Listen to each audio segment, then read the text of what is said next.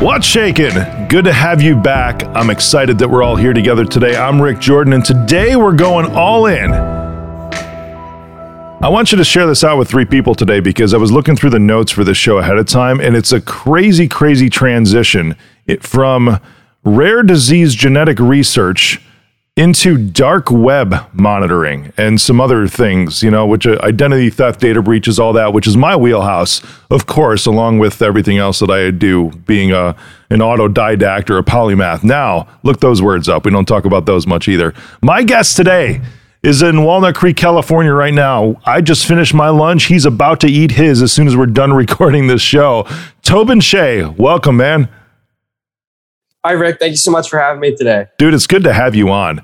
And uh, I was looking through everything ahead of time and redoing it. And, you know, my team can see me, you know, when you can't see me. And the faces I was making, I was like, whoa, you know, that's why, like, that's an interesting transition, man, because I certainly, like, dang, Tobin's a really, really smart dude, which is awesome.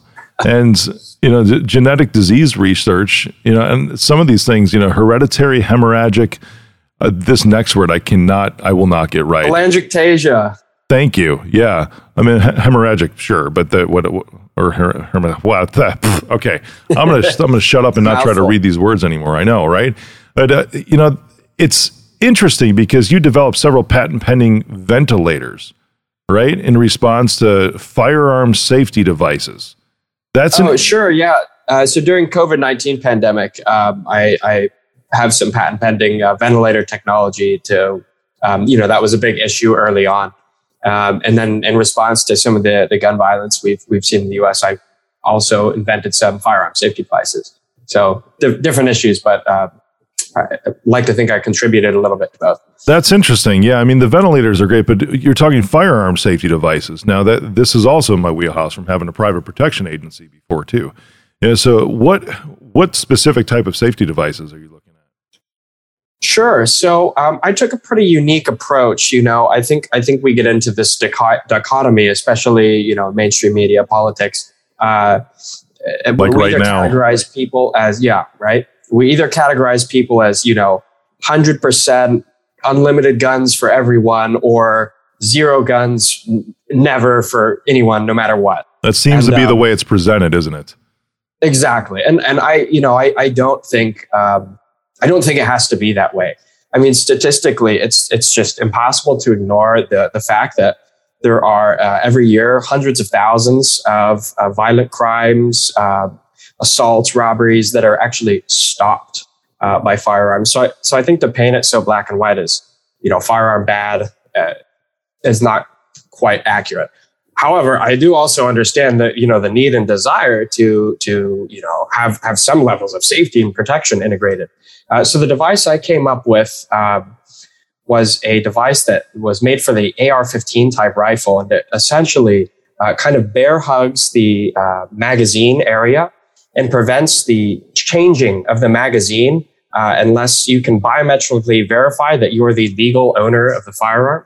Um, you know, a lot of times in these crimes, it's stolen firearms that are being used, or uh, you know, a, a, parent's firearm, a grandfather's firearm. So uh, by doing this, um, we cannot disable the firearms capacity uh, to be used in a defensive situation, but by preventing the magazine from being changed except by the lawful owner, uh, you take a lot of the uh, you know uh, potential dangers out of out of uh, you know said weapon.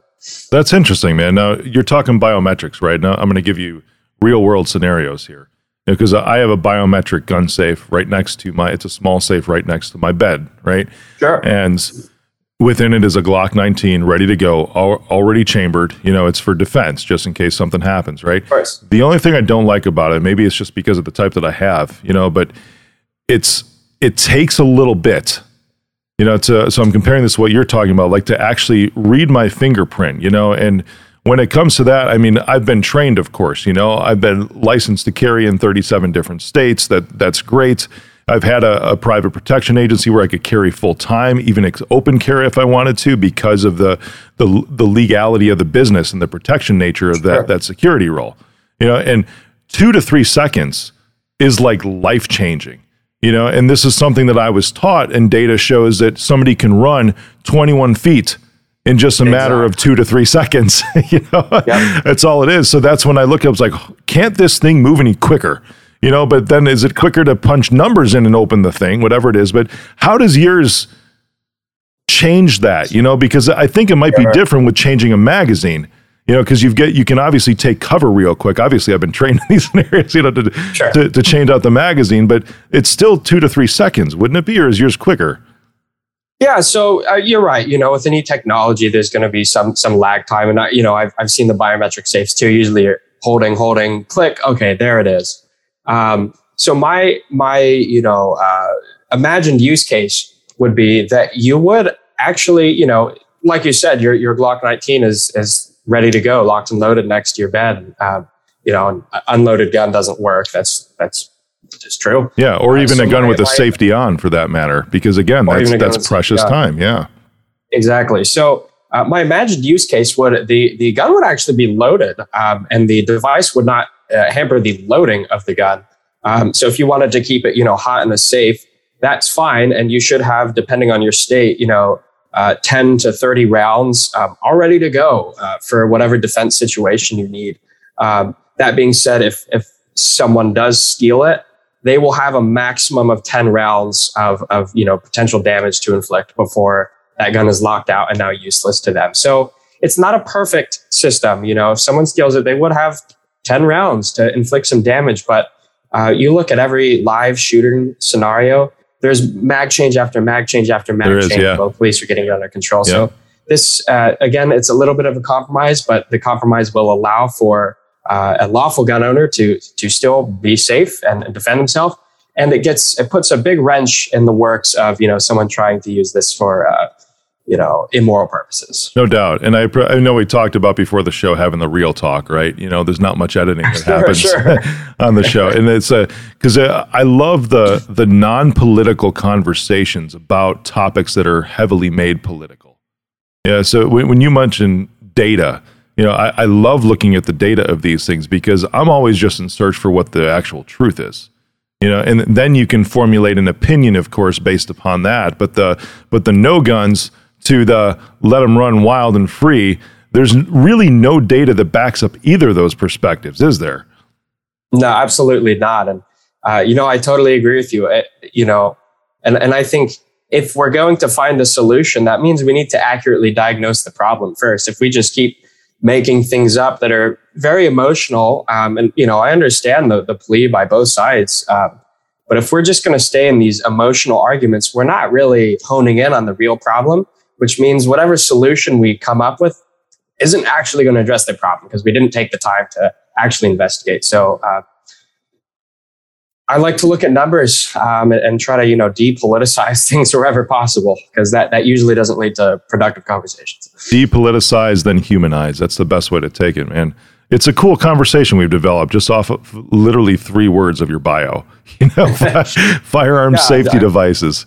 You know, it's it's yeah. awesome, man. I um I take a look back because Illinois was it, talking about data, right? I, I love data. Illinois was the last state the very last state to hold out on a concealed carry license.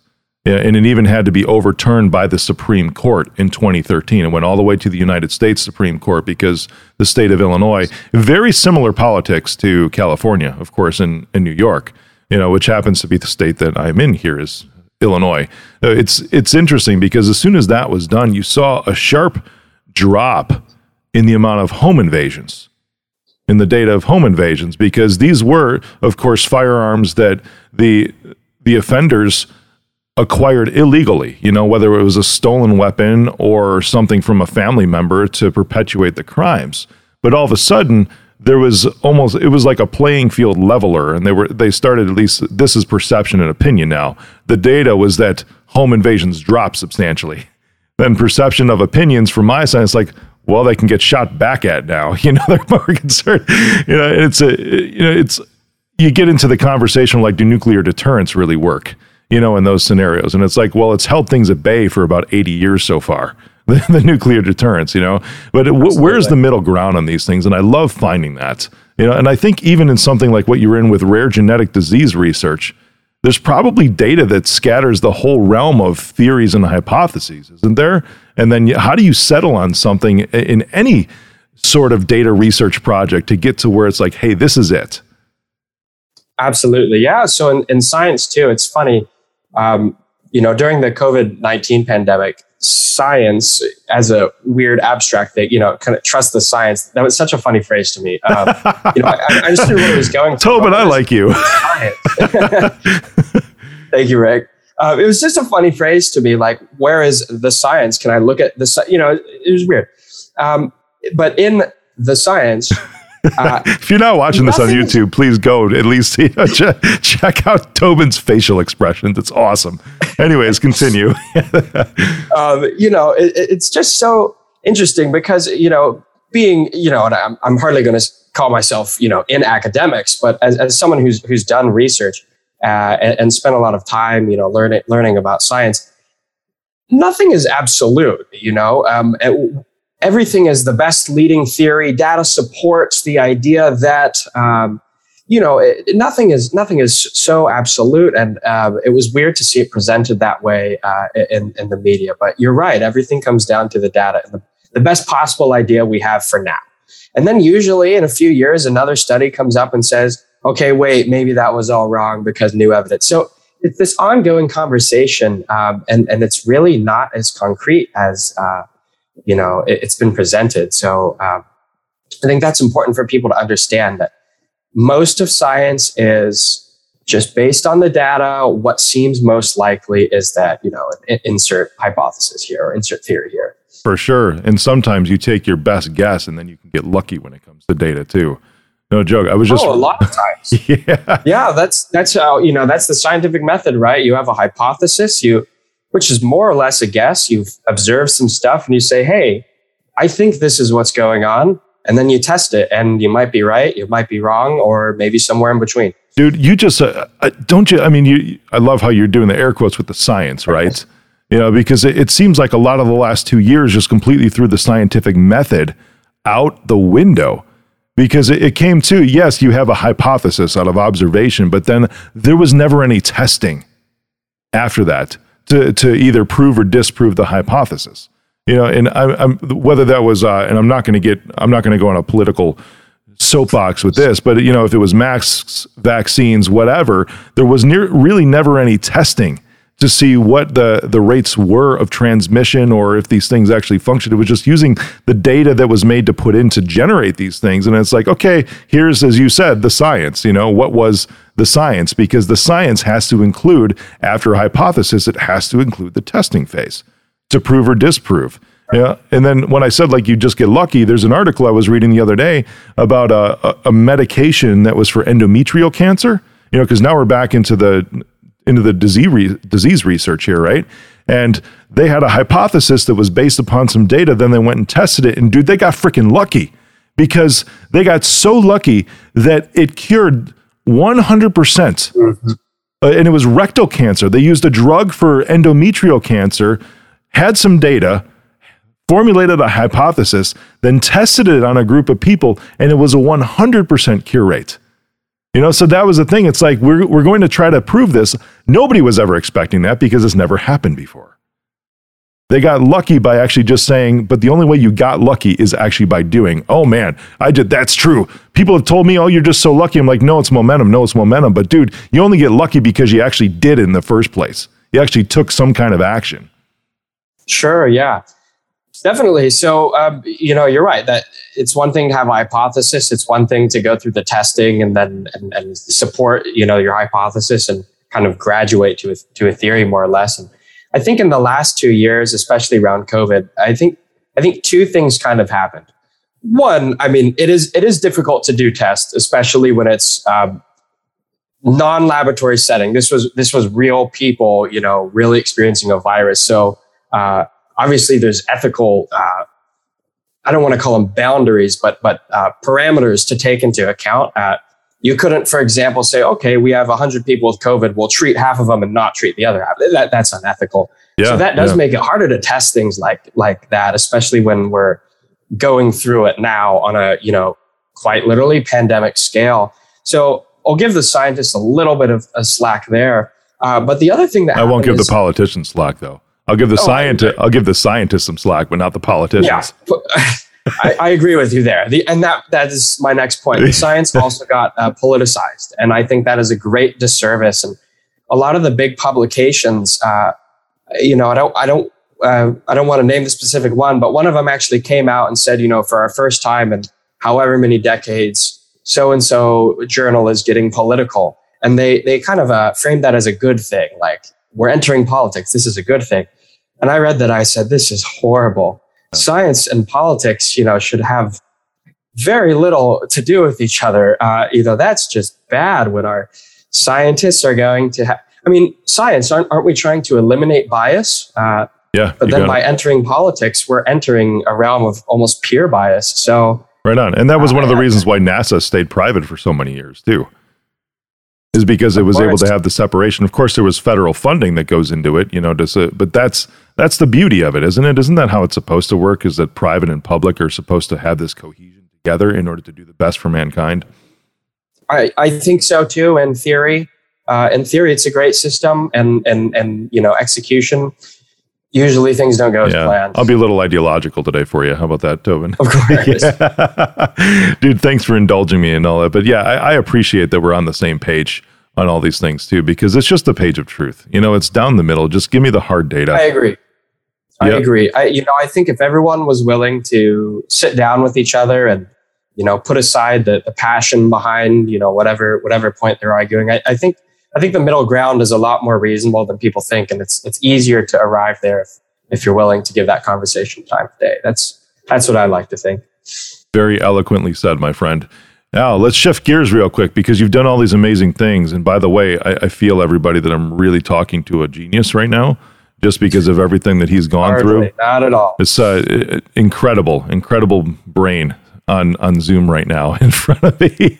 and, uh, so you went from all of these amazing things, right? You know, rare disease research and firearm safety devices, and now you have something going on with dark web surveillance.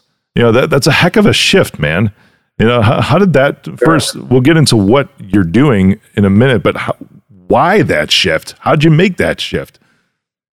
Sure. So, uh, kind of, you know, uh, behind the resume, something my whole life that I've been, you know, very interested in, fascinated by is, uh, you, you, know, computers and um, and and cybersecurity and uh, you know, kind of all the things going on under the hood that we don't we don't interact with uh, on on every day, like like the dark web.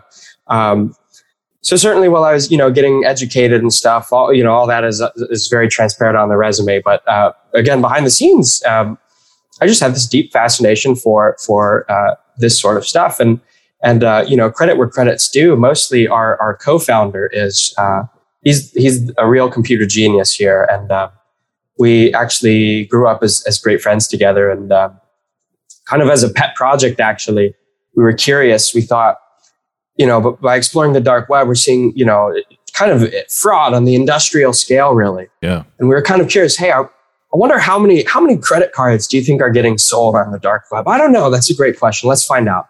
So, just as kind of a pet project, uh, you know, my our, our co-founder uh, developed a kind of monitoring technology, and we are just looking at how how quickly cards were turning over on the dark web.